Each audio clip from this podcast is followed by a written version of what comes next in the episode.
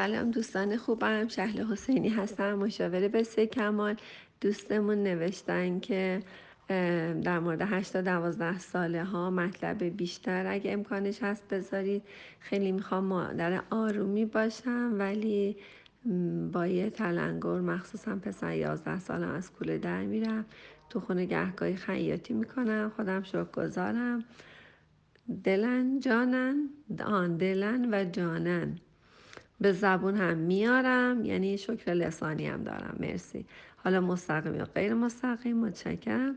ولی پسرم اصلا راضی نیست، ممنون میشم راهنمایی کنیم. پسر بزرگم هم هر شب میگه یا قصه بگو یا پیشم بخواب، بیشتر اونم هر از گاهی چون میخوام عادت نکنن قصه میگم یا قرآن پیششون میخونم، ولی پیشش هر ماه دو دفعه دراز کشیدم و سریع بلند شدم.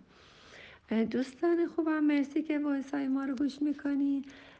در مورد هشت تا دوازده ساله ها، مخصوصا اگر پسر باشه یا دختر باشه، در هر حال در مورد بلوغ باید صحبت کنید و این در مورد بلوغ پسرها و توصیه میشه که مادر صحبت کنه، راجب بلوغ جسمی صحبت کنی و شروع رو اینجوری باید باشید که در مورد حیوانات رو مثال بزنین که گربه دو ماه بالغ میشه و میره همسرگزینی میکنه. حیوانات ممکنه یک ماه، دو ماه، یک ساله بزرگ بشن و برن جفتگیری کنن و بچه به دنیا بیارن. من میدونم که یه پسر یازده ساله میتونی که تو دیگه داری یا بالغ شدی یا بالغ میشی و میتونی یه کسی رو حامله کنی، ولی تو یک انسان هستی و یک انسان بیشتر از بلوغ جسمی نیاز به بلوغ اقتصادی، اجتماعی، فرهنگی، تحصیلی و خیلی چیزهای بلوغهای دیگه نیاز داره و خودت همه اینها رو میدونی. اینجوری باید بگید که یعنی تو میدونی و اینکه حالا بیشتر توضیحات بیشتر خواستیم، من خصوصی در خدمتون هستم، اینا رو بهش میگی. و اینکه مرسی که شکرگزار هستی دلن و جانن. شکرگزاری زبانی هم کلامی هم خیلی خوبه، آفرین، بهت تبریک میگم.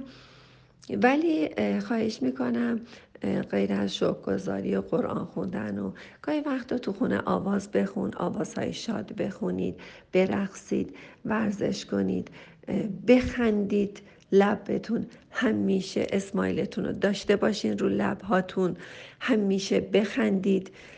با افرادی که در تماس هستی، فقط خودتون کافی نیست، با افرادی که در تماس هستین تلفنی صحبت میکنین، پیام میدید، همیشه پر از خنده و شادی و شکرگزاری باشه. اینجوری دیگه بچه‌تون کمتر ناراضی خواهد بود. اگه میخواین بچه‌تون خیلی راضی باشه، باید خودتونم رضایتتون فرش و گذاری باشه، رضایتتون از خونتون، از مسکنتون، از اینکه خیلی خیلی بیشتر و بهتر از میلیون ها نفری هستید که شبها گرسنه میخوابند. و بخندید و بخندید و بخندید.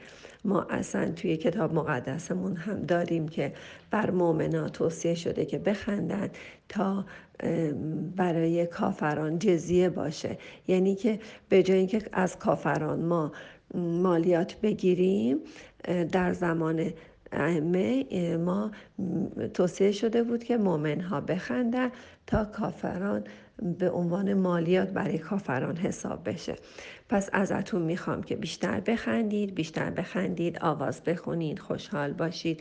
اینکه بچه عادت بکنه که قصه خوندن خیلی هم قشنگه، چرا نمیخواین عادت کنه؟ نه اشکال نداره، بی خودی بر خودتون خط و نشون نکشید که عادت میکنن. مرسی که قرآن میخونی، قرآنو اگر بتونی لطف کنی یه سری آیه ها رو، حفظیات بچه ها رو تقویت کنید، آیه ها رو یادش بدید، آیه های کوتاه بلند هر چقدر بتونن حفظ کنن، هم برای کنکورشون خوبه.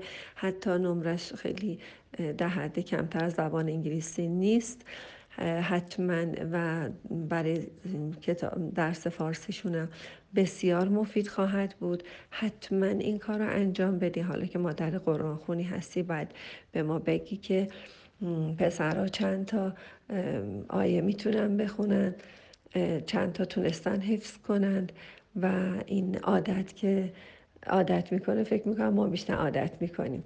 بچه ها هر روز تغییر میکنن، بچه های ده یازده سال خیلی روزهای حساسی رو میگذرونن و رشد ناگهانی و عجیب غریبی دارن. ایشالله که بتونیم که ما هم واقعا جوابگوی این بچه هامون باشیم.